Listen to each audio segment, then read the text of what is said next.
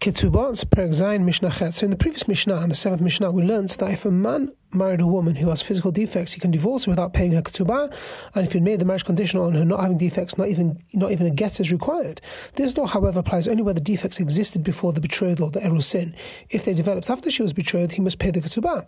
This Mishnah addresses a case in which it is unknown when they developed. Hayubah mumin va'odah aviha. If the defects were first found in her when she was still a na'ara and living in her father's home. Um, that is during the pre the period of betrothal, and it is not known whether they existed before the betrothal, in which case the husband need not pay the ketubah, or they developed after the betrothal, in which case he must pay. So when you know what was the situation here, the laws as follows: Haaf Sarekh Lahavira Ayah, The father of the na'ara needs to bring proof. Shemishenis ba mumin halalu that these defects developed after she was betrothed. Finis tapcha sadehu and his field flooded. That is, the defects are a result of the husband's bad luck. So since the defect develops after he betrothed her, the husband has only his bad luck to blame and he must bear the loss. He can be compared to a person who has bought a field that was then flooded by heavy rain. It is his misfortune that the field was ruined and he has no claim against the seller. Similarly, in our case, it is the husband's misfortune that his wife developed defects once they were married and he remains fully obligated to pay a ketubah. In order to claim the ketubah, the father must prove that the bride did not have the defects until after the betrothal. If he's unable to prove this, the ketubah is not paid. Since the ketubah money is in the husband's possession, the father of the bride cannot collect it unless he proves that it is his. This is an application of the rule, the burden of the proof is on the one who seeks to collect from his fellow. The Mishnah's ruling seems to contradict the rule of chazakah, though, which states that a person or thing is assumed to remain the same until we know that it has changed. Applied to our case, this rule tells us that since the bride was born without defects, she was still in that state when she was betrothed, and that the defects developed later. So, according to the majority opinion in the in the Mishnah, the first parak, a chazakah of this type even suffices to make the husband pay the ketubah. So why does our Mishnah rule that the husband need not pay? So the Gemara answers that there's a legal assumption which states that if we do not know when a change occurred, it's presumably occurred in the same domain as the one in which it was discovered. Kan nimsa kan haya. Here it is found, here it was. In the Mishnah's case, this means that since the defects were first found during the period of betrothal, when the bride was still in her father's domain, we must strongly consider the possibility that they were present the entire time that she was in his domain, even before the betrothal. This is enough to weaken the father's claim and to prevent him from taking money out of the husband's possessions. So an interesting interplay there between Hamasi Mechavero, Alaf and Chazaka. So Nichnasa Now, if the defects were first found in her uh, after she entered her husband's domain nisuin The husband needs to bring a proof she'ad shalonit arsa hayuba mumin elu that these defects existed before she was betrothed. And thus his purchase was a mistaken one.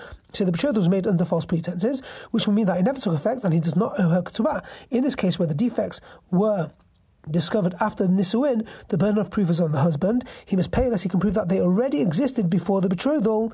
Divrei Rabbi Meir. These are the words of Rabbi Meir. So the legal assumption in the previous that we just went through, um, in, you know, we just mentioned previously, works in the father's case here, in the father's favor. If the defects were discovered when the wife was already in the domain of the husband after Nisuin, we assume that they also developed when she was in his domain. The husband therefore cannot claim that the defects existed before the betrothal and that the betrothal was made under false pretenses. Now, back to the Mishnah. The Chachamim limits a husband's ability to make any claim about physical defects. The Chachamim but the Chachamim say, in which case does this ruling apply? That is, when can a husband claim that the marriage is invalid because he found that his wife has physical defects? But He can make such a claim only regarding defects defects that are hidden parts of the body. Since he would not have been aware of hidden defects, it is up to the bride's family to tell him about them. If they do not do so, he can claim that they tricked him into marrying him. But regarding defects in exposed parts of the body, he cannot claim that he was tricked because he presumably noticed them and still decided to marry her. And if there's a public bathhouse in that city where she lives, he cannot make a claim even regarding hidden defects because he presumably examined her through female relatives, that is, his female relatives would have seen her defects and told him of them. Mishnah this Mishnah discusses whether or not a man's bodily defects are grounds for divorce. So if a man developed physical defects after he married, af kofin otolasi. We do not, sorry, en kofin otolasi. We do not force him to divorce his wife, even if she wishes to leave him. So usually, if something arises in a marriage that most wives would find intolerable, she can insist upon a divorce. This Tana, however, holds that husband's physical defects do not rise to that level because it is assumed that his wife will eventually come to terms with them. So it goes without saying that if he already had a defect before they married, we do not force him to divorce her, since she was aware of it and decided to marry him anyway. So a dissenting view. Amar Rabin Rabban Shimon ben Gamliel. Rabban Shimon ben Gamliel said, "Bamed devarim amorim." In what case does this ruling apply? Bamumin hakatanin. In the case of small defects, aval bamumin hagodolim. But in the case of large defects, such as becoming blind in one eye, losing a hand, breaking a leg, kofin or we do force him to divorce her if she wants, because such defects make it difficult for her to live with him. So although the defects developed after they were married, she can still demand a divorce. This Mishnah is not comparable to the previous one, which differentiated between the defects that after the betrothal and those that develops earlier. In that Mishnah, where the question was whether the husband must pay the ksubah, it makes a difference when the defects develops, because defects that developed after the betrothal resulted from his misfortune and do not free him from the obligation to pay. In our Mishnah, however, where the question is whether the wife can insist upon a divorce, it makes no difference when his defects develops, because the fact is that she finds them intolerable and she cannot continue living with him. Have a great day.